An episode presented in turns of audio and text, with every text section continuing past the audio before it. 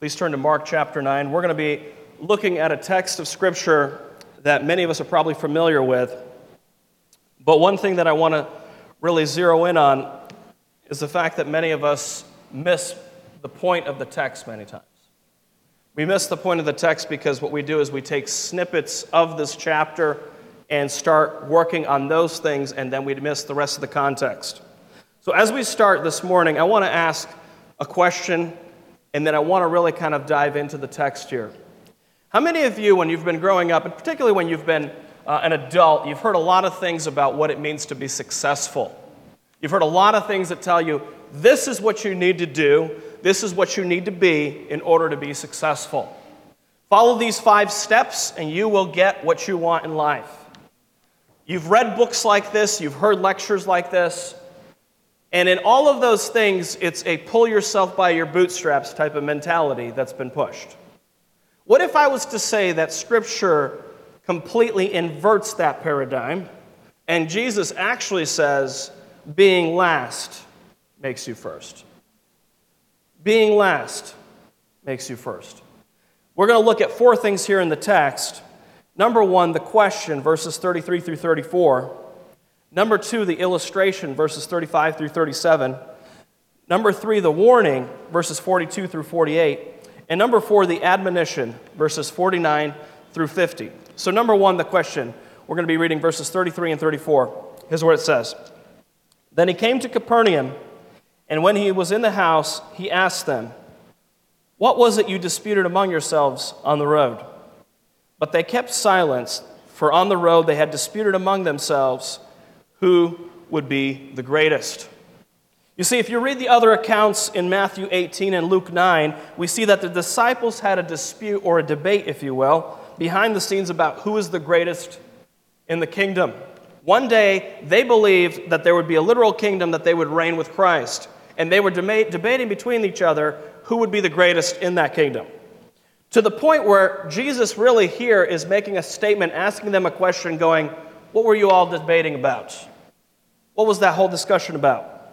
What's interesting is that many of us, as followers of Jesus, do the very same thing that the disciples did here. Though we won't go out and openly debate this, um, if you were to find our, how we respond to people that challenge who we are, we see that many times we want to be greater than others claim that we are. And we're going to talk, take a look at some of that this morning. What's interesting is that many followers of Jesus really actually believe that he came to this earth, died, was buried, and rose again, but they don't believe that he literally will return one day to reign on this earth. They believe that he reigns right now in our hearts.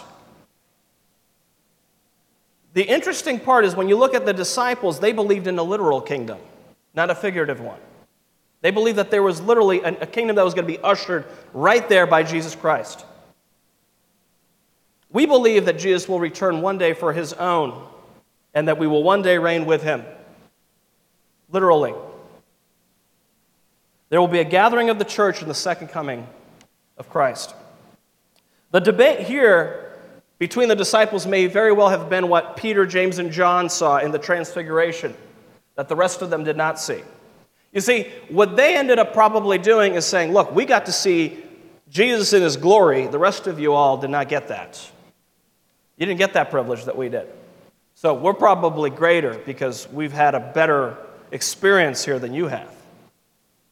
To them, one of the greatest things that mattered to them was really being called the greatest in the kingdom. Being called the greatest was the most important to them. Because at the end of the day, they wanted to know that Jesus is reigning and I'm right there with him. I'm right alongside of him. I'm special. I'm unique. I'm better than the rest. What is interesting is when Jesus asked them the question, this is something that I think many of us, uh, we really haven't really thought through this. It's almost as if a father's looking at his boys fighting in the yard. He knows they were fighting about something. And then he goes up to them and says, What were you fighting about? Nothing. See, I have three boys. I know that happens. And the reality is, is that Jesus is trying to get them to think about what they just disputed. And Jesus wants us to also think about those things. I want to point out that we actually do the same things many times without realizing it. In fact, we all fight to be the greatest, whether we admit it or not. It might not be a literal war, war, of words, but our actions can't deny that's how we actually feel. We constantly try to prove to at least ourselves that we're better than another Christian in the church. At least to ourselves, we try to prove that. That God is more pleased with us than maybe the other disciple that's following him. We elevate our status above others and at times do claim humility while at the same time really struggling with pride. Let, us stop and unpack this a little bit. Though we may not have been disciples during this time, have, have we not had different experiences when it comes to our faith in Jesus Christ? Have we not walked different paths? And sometimes what ends up happening is some of us elevate our experience above someone else's, and we do, based on that experience, I must be a greater disciple. I must be a better follower of Christ. And let me, let me warn you, believer, that's not how you gauge whether you're the best or whether you're the greatest. And here's the thing though we would never word it this way, when it comes down to it, we don't like that sometimes someone else's needs are met before ours. We want ours to be met first. That's why we actually, without thinking it or saying it sometimes, we internalize it and we really think we're greater than somebody else. You know, we, we, we say statements like this Well, it must have been nice. They got that nice, that nice promotion in their job. I've been working for years. I don't know why I didn't get that. Must be nice. Remember, Philippians 2 3 says this simply. It says, Do nothing from selfish ambition or conceit, but in humility count others more significant than yourselves. You see, this thinking that we are greater comes in many different forms, including a false humility. See, a lot of people that pretend to be very pious in the church, they have a false humility. If you read any of history, you'll see that a lot of, a lot of the church throughout the centuries has struggled with this false humility that's been portrayed.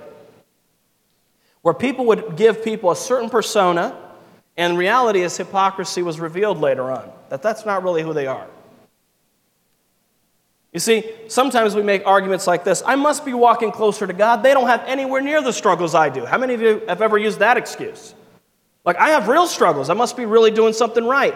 Well, have you ever considered this? And I want to stop for a second. I know I've said this to a few of you before. Maybe it's your foolishness that got you in trouble, not because you're walking with God consistently. Like, maybe that debt wasn't a God thing, that was you being stupid. Maybe you shouldn't go blaming everybody else and taking on the badge of being a Christ follower through and through, though you disobeyed him in very practical ways. You see, this is a big one because many a follower of Christ are still actually babies, and they don't even realize it. In fact, Paul actually talks to a whole church and calls a lot of them babies when he writes them the letter. Just because you think you're more mature than you are does not make you mature. Just because you think you're mature doesn't make you mature. I mean, remember, when you were little children, right, we all had certain things we wanted to be as adults, right? I want to be a firefighter, police officer. I mean, I want to be a hockey player. so much for that. But, you know, you wanted to be something, right? But did that make you that because you wanted to be that? No. But see, sadly, that's what happens in the Christian life. We, we assume, hey, hey, I, I, want, I, I really think I'm mature. But are you? That's the question. Are you? Am I? A mature disciple of Christ knows the deceptive nature of his heart, and he surrenders to the Word of God rather than their feelings. So, here's some practical ways we're going to just take a look at really quick. Are you mature or are you still a baby in Christ, right? First of all, babies don't listen, all right? How many of you have ever had a child? Especially a small child. Hopefully, they get a little better as that age, right? But babies, they don't listen. They don't, right? Like you try to give them instructions, a new infant is just not going to listen. Doesn't matter how many good theology you want to pump into their brain, it's not going to happen. God says you're a sinner. still doesn't matter. They're still going to scream. And see, here's the thing Paul tells the church of Corinth I want to talk to you like mature people, but you're still babies. You don't listen.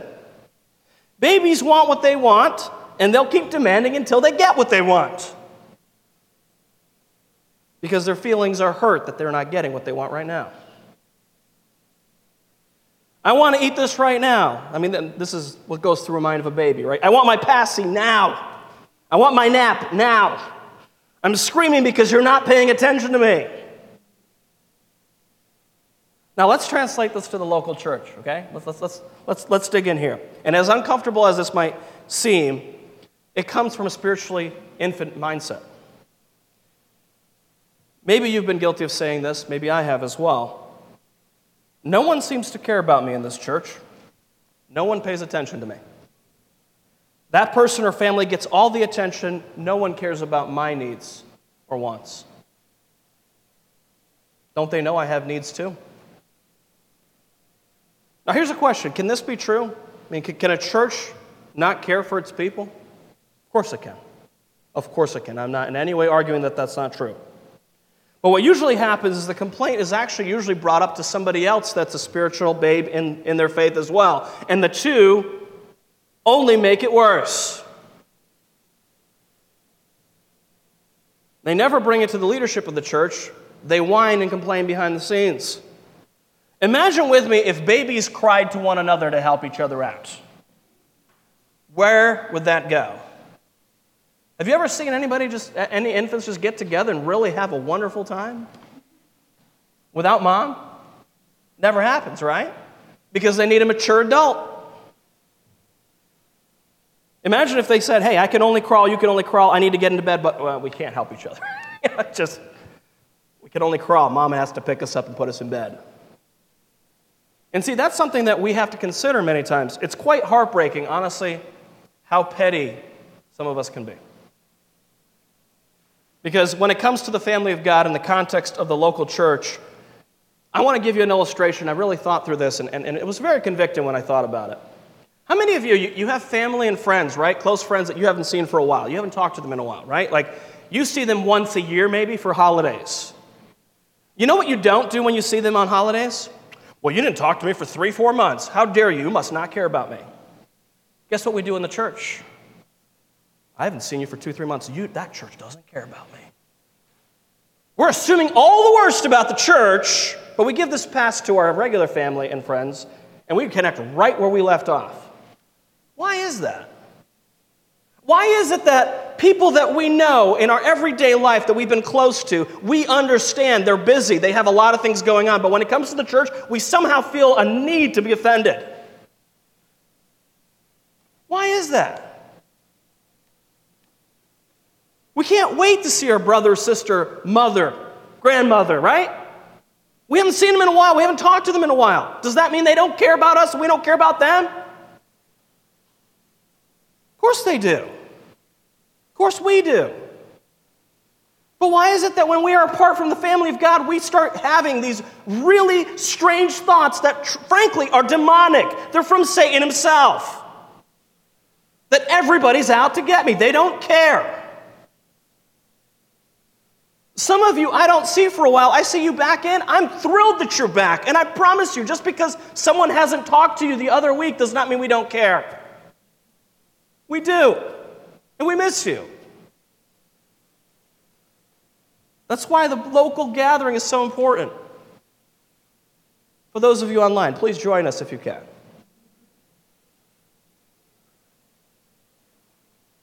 Here's something else that happens. We become so cynical to our church because we like it in a new church we just attended. In fact, this is something that I hear often from many people from different churches. I visited this church, man, they felt made me feel very welcome, much better than my church.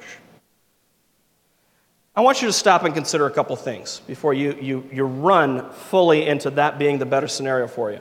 First of all, do you know what that, that church teaches? Do you know the doctrine that they hold to?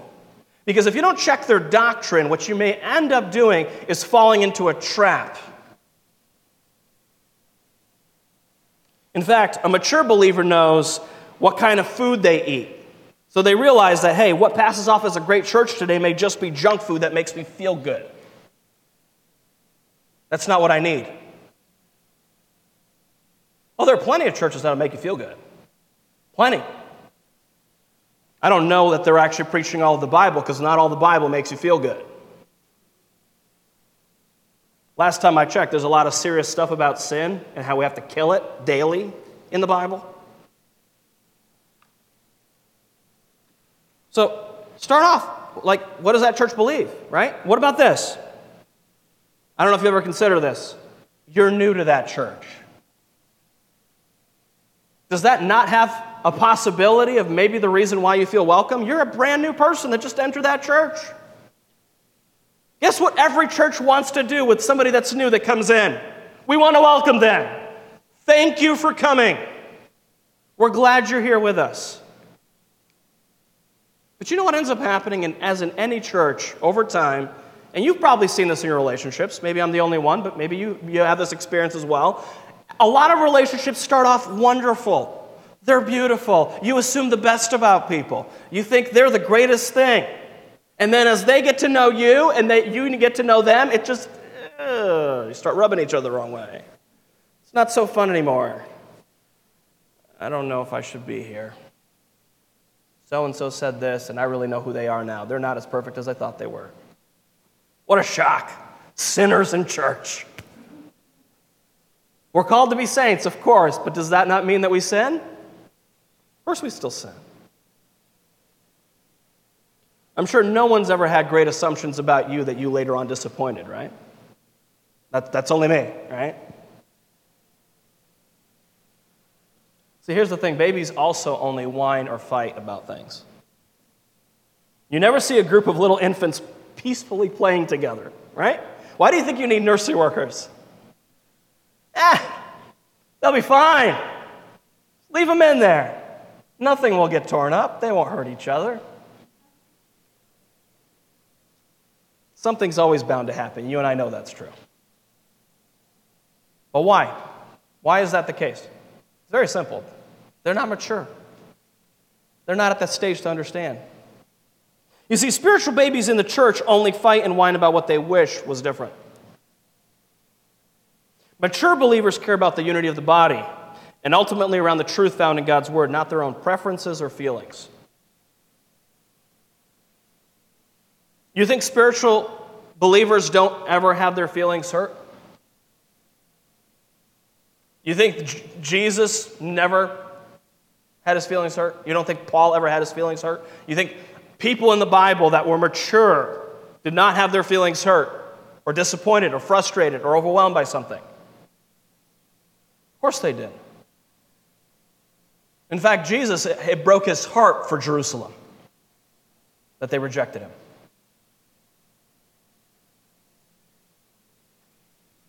The difference is the mature believer understands that maybe they don't understand what's going on, and that's why they responded that way. And the petty stuff, they just let it go. They're going, well, that, that, that person just had an off day. I'm, I'm, gonna, I'm just going to understand that that happened, and it's fine. They didn't mean anything ill towards me.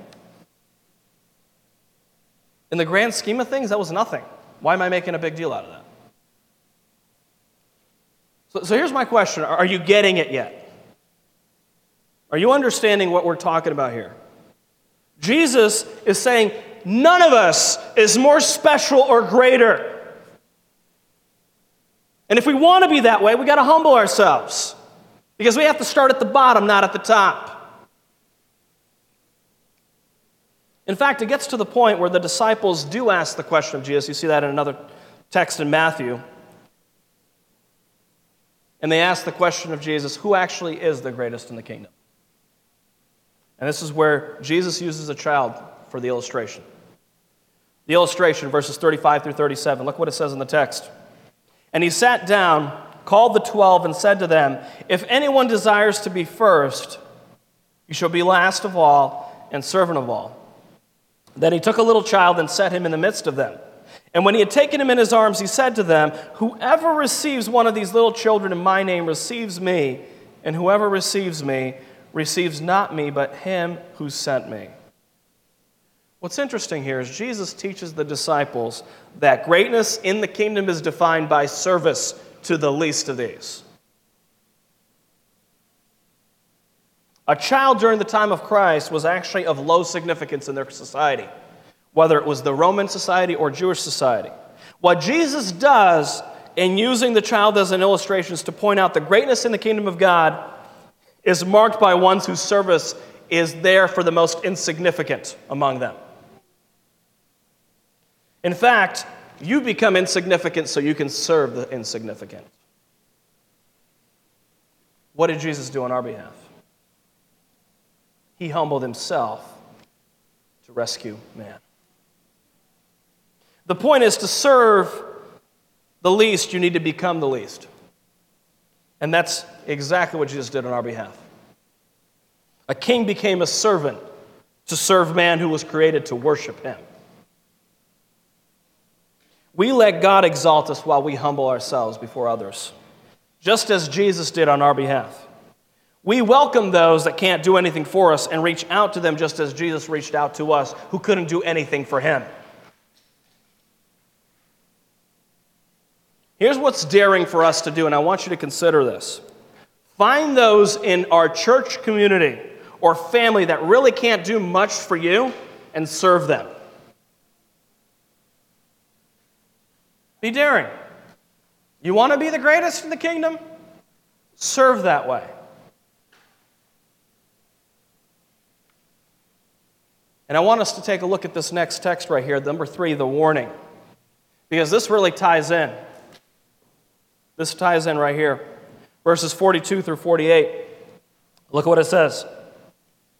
But whoever causes one of these little ones who believe in me to stumble, it would be better for him if a millstone were hung around his neck and he were drowned into the sea.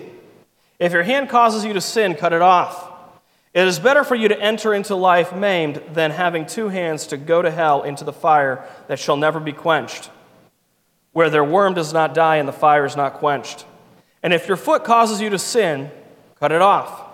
It is better for you to enter life lame rather than having two feet to be cast into hell, into the fire that shall never be quenched, where their worm does not die and the fire is not quenched.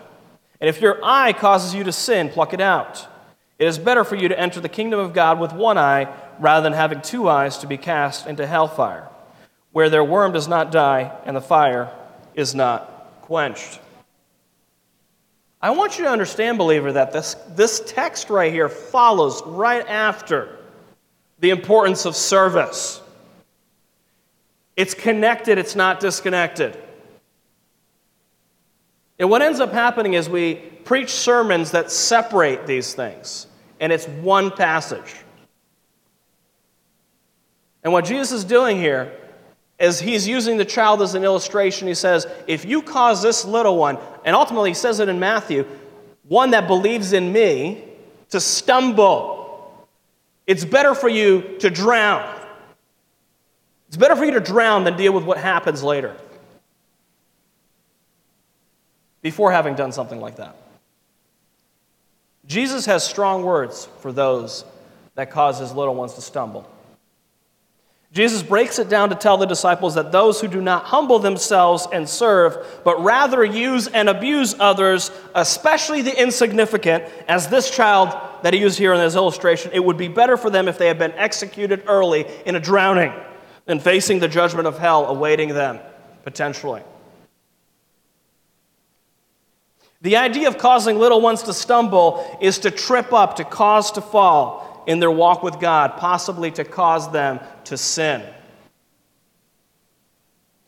Now, I want you to consider the seriousness of this text. You see, a lot of us, we read these texts and go, well, that doesn't really apply to me. I'm, not, I'm, I'm on my way to heaven. I'm rescued. Let me tell you something, believer. I'm going to pause for a second and get back to this. Every warning of Scripture is there to motivate believers to walk more faithfully with God. The person that is regenerate knows how serious it is when Jesus warns about these things. The one that is not regenerate, the one that does not care for the things of God, will go on their way deceived and assume that this doesn't mean anything to me. It only applies to so and so because I know how they are. Without realizing it, there are things that you and I can do to trip up those that are newer in the faith, and ultimately those that are children, that are new believers, if you will. And if we don't pay attention to that, then we're going to do certain things in the church context that actually harms our children rather than benefits them. We need to take this seriously. So, what are some ways that maybe we have a potential to make somebody trip up, particularly a new believer, right? Well, here's one allowing false doctrine into the church or your family. You don't think that has devastating consequences? You don't think that's dangerous to allow false doctrine into your church and into your family? The very definition of hell that we're reading can be defined on whether your doctrine's accurate or not. You see, a lot of people don't believe in that anymore. Most pastors today, God wants your best life now. He wants you to be successful now. We're not even going to mention the possibility of hell because we're not even going to put that option out there for you. We're going to pretend it doesn't exist. After all, love wins, right? Everything stems from true or false doctrine. And doctrine simply is teaching. Biblical teaching or unbiblical teaching, it makes a difference. Everything to moral issues in our culture stems from what you view about doctrine. A lot of the churches that are allowing more and more of the world to influence them in their cultural stances on morality, they're not getting their text from the Bible. They're taking a psychologist, pulling that back into the Bible and warping it to make it seem like it's biblical. Because we need to be accepting and loving. And you're right, Jesus is accepting and he is loving, but he doesn't tolerate sin.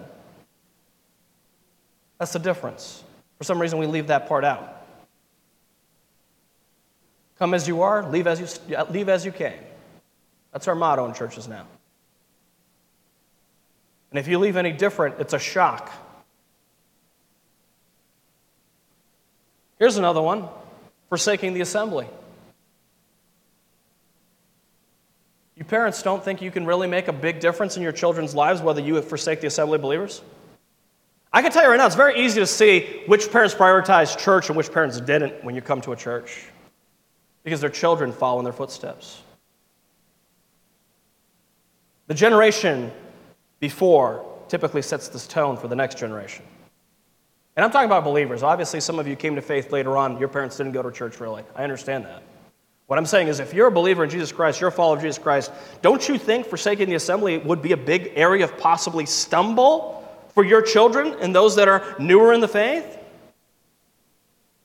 You see, for a lot of people, church is optional. You know how optional it was for Jesus? He gave his life for the church. He gave his life for the church. It wasn't optional.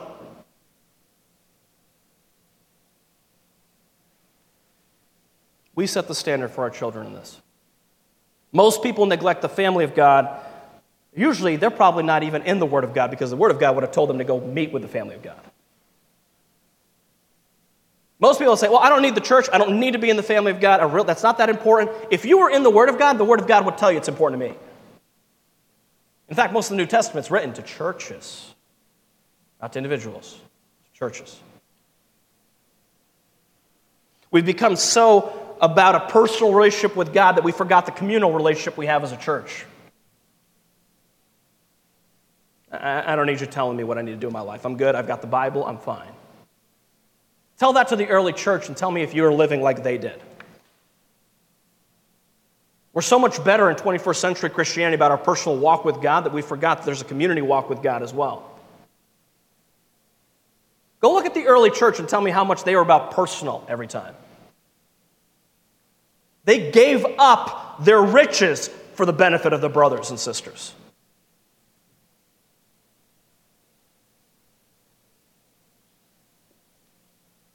Jesus didn't just die for you, he died for other believers that follow him as well.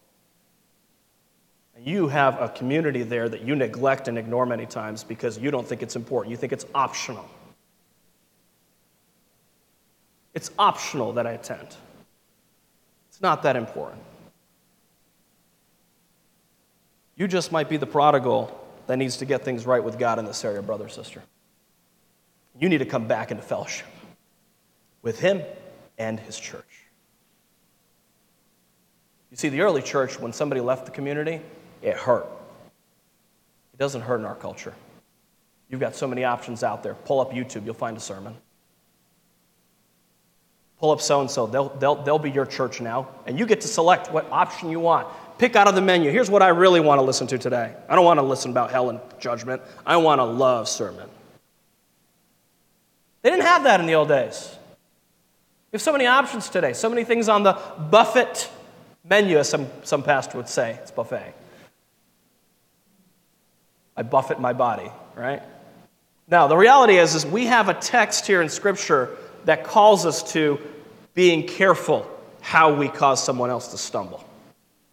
And many of us don't take this seriously at all. We're so concerned, quote unquote, about ourselves that we don't care about the example we're setting for others. We're so concerned about how we look like to others that we don't care about the reality of what we are exemplifying God to those around us and how we're exemplifying Him. The reality is, here's another one that's a big one in the church and ways we can cause a, a little one to stumble. Ultimately, those that are new believers discouragement. You, you don't think unloading on somebody, your problems may not hurt them in their spiritual walk potentially? A new believer that can't handle anything, you're going to give them all of that? You're going to tell them all the problems that you've been dealing with for 10 years in the church, and you wonder why it may overwhelm them and cause them to stumble? Discouragement causes a person to stumble, particularly in ways that we don't even pay attention to. In fact, so many parents, they discourage their children because they either set the standard so high or it's not even there in their family.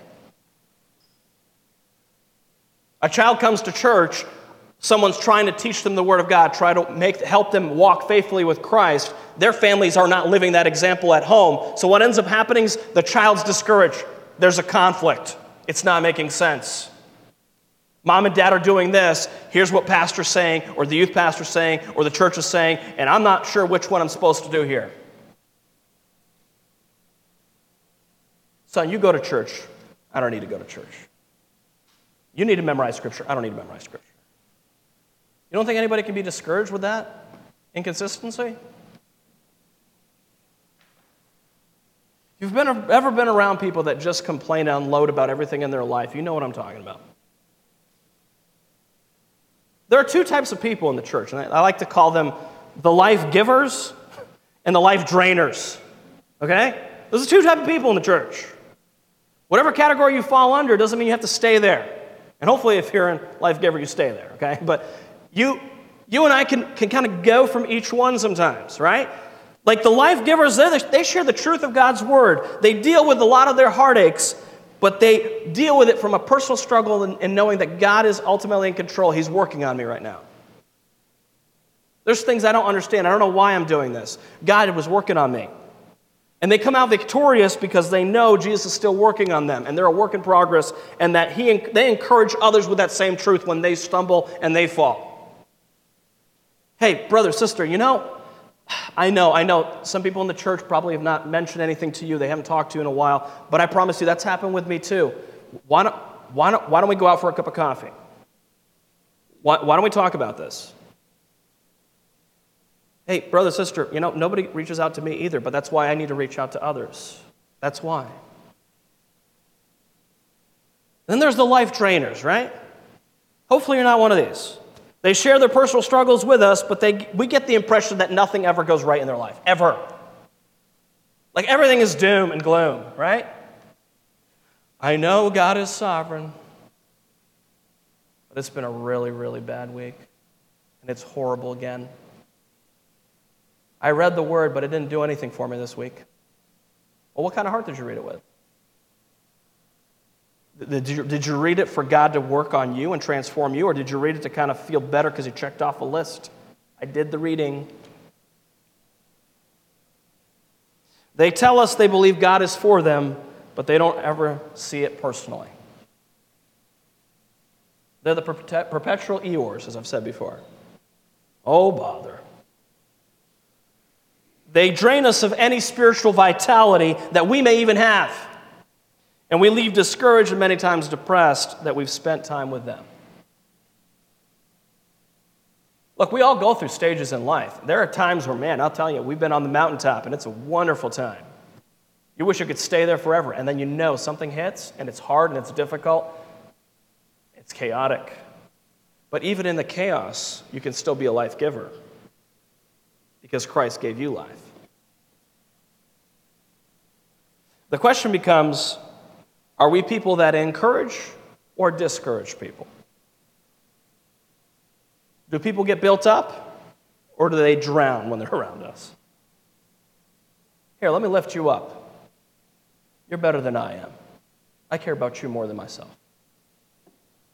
Oh, if only people cared about me.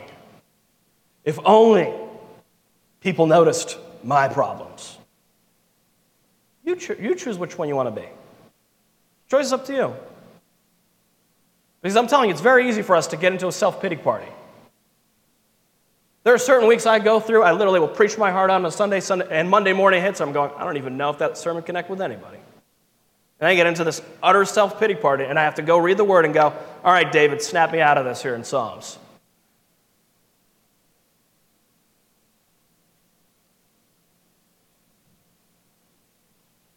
Here's the reality is when people are around us, I want to ask you to ask yourself this question Do they want to pursue God more or less? When they're around us, do they want to pursue God more or less? When they're around us, do they care more for fellowship in the church or less? Do we encourage people to fellowship more with the church or less? Do we isolate them? Do we pray more and complain less or no? Are we known by the amount we pray or the amount we complain? That's a big one. Facebook tells us otherwise, right? I'll tell you where my problems are. Very easy, man. I'll tell you. It's very easy to just post something out there that I know I'm frustrated with. And I'm going to admit something right now that I probably haven't admitted publicly, but I will. There are certain leaders that I pray for in our government that I'm frustrated with. I don't like a lot of the things that they do. I pray for them. God works on me. I check my attitude. I, I check the way that he's, he's taught me to, to pray for the people. And then the next day I have that same struggle and I have to do it all over again because it's that overwhelming and frustrating.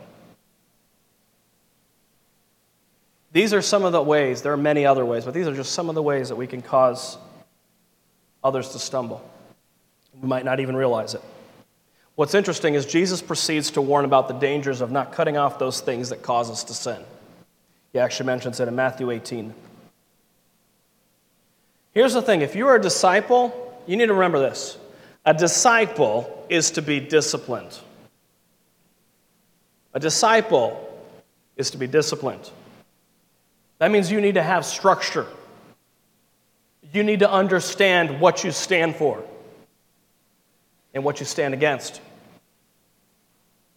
The very warning of hell mentioned here in the text is a means for the disciple of Jesus Christ to take seriously the warning that Jesus lays out there. This is not one of those, I've got my hellfire insurance. I'm good. I don't need to worry about any of the stuff Jesus is saying here. Oh, you do need to worry. All of us need to worry because hell is real. And it's the very warning of Scripture that keeps us in the faith. It's the very thing that God uses throughout the book of Hebrews, throughout the book of the, all the books of the New Testament, to keep the believer faithful to Him. They're not empty threats, believer. No, you and I don't lose our salvation. We're secure in Christ. But that security in Christ means that we live differently because we are regenerate. Listen to what Spurgeon says on this text. Now say, heart, do you put away from yourself that which God hates? Hating it because he hates it, not so much because your fellow Christians dislike it or because the public judgment would go against it.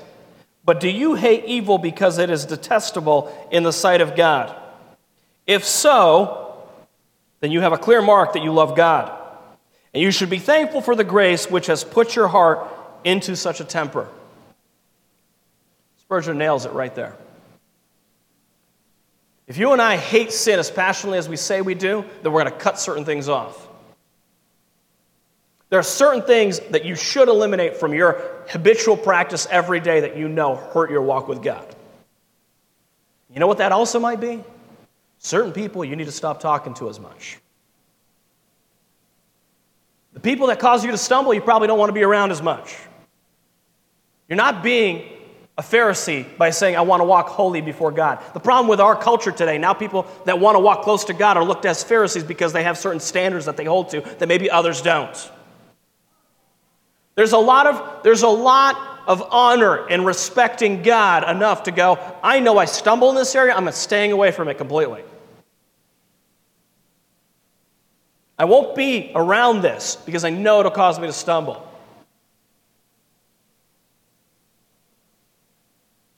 The problem with us is we look at everybody else's sin and think that those are the sins that we need to worry about because everybody else's sin is worse than ours. What's the real sin that you have to struggle with? What's the real internal thing that you've actually asked God, forgive me, Father? In fact, when was the last time you asked for forgiveness? Or did you just kind of assume that it's there? Did you ask for forgiveness at all this last week, or was everything just a prayer around the meal? We're just going to say grace, right? It's all about grace. We don't need to worry about sin. We don't need to ask for forgiveness on anything. We've done nothing wrong, right? It's all covered under the blood. Why is First John there? If you don't confess sin, why is it there? Why are you not confessing sin? Why am I not confessing sin? Why is that some odd thing for us to do sometimes? What, are we arrived? Anybody right near Jesus right now? Everybody at that standard already? Ask yourself the question when was the last time you repented and confessed sin? You said, Look, I need to change my mind. This is wrong. I haven't even thought of that before. God convicts you, and you do something about it. By the power of the Holy Spirit, you change. Number four, the admonition. For everyone, verses 49 through 50, for everyone will be seasoned with fire, and every sacrifice will be seasoned with salt. Salt is good, but if the salt loses its flavor, how will you season it? Have salt in yourselves and have peace with one another. Here's what's interesting, believer. The idea here is that both believers and non believers are tested with fire, if you will. And salt is to have flavor, else it is purposeless It's worthless. If salt does not have saltiness, it's worthless. Salt was used to keep meat from going bad and to prevent decay. Just as we don't want to lose our saltiness, we need to maintain a close relationship with God so we can be the preservative in society and to help prevent the decay. Just as Jesus is the light, he calls us to be that light as well. We will have saltiness if we are connected to him. So, what are we to do if we have this quality of saltiness in our lives? We're to live in peace with one another. In fact, here's what's interesting. In 1 Thessalonians 5 12 through 13, I want to read this text. And, and, and really, here, the local churches in mind. Look at what he says. He says, And we urge you, brethren, to recognize those who labor among you and are over you in the Lord and admonish you, and to esteem them very highly in love for their work's sake. Be at peace among yourselves. You know the greatest place that there should be the most peace between people? The local body of Christ. You know what's sad? Many times it's the one with the most war. So, in conclusion, I just want to ask a simple question. Very simple. How is your service? How is your service? Do you just neglect to serve others and think that they're there actually to serve you? Do you think that God is ultimately to serve you because you somehow deserved it? You did something years ago and He owes you one? It's amazing how many of us think that based on things in the past, we deserve something today. Do you look out for yourself first and what you can get out of something as you serve others? If we're not careful, we serve with a selfish heart and don't even realize it.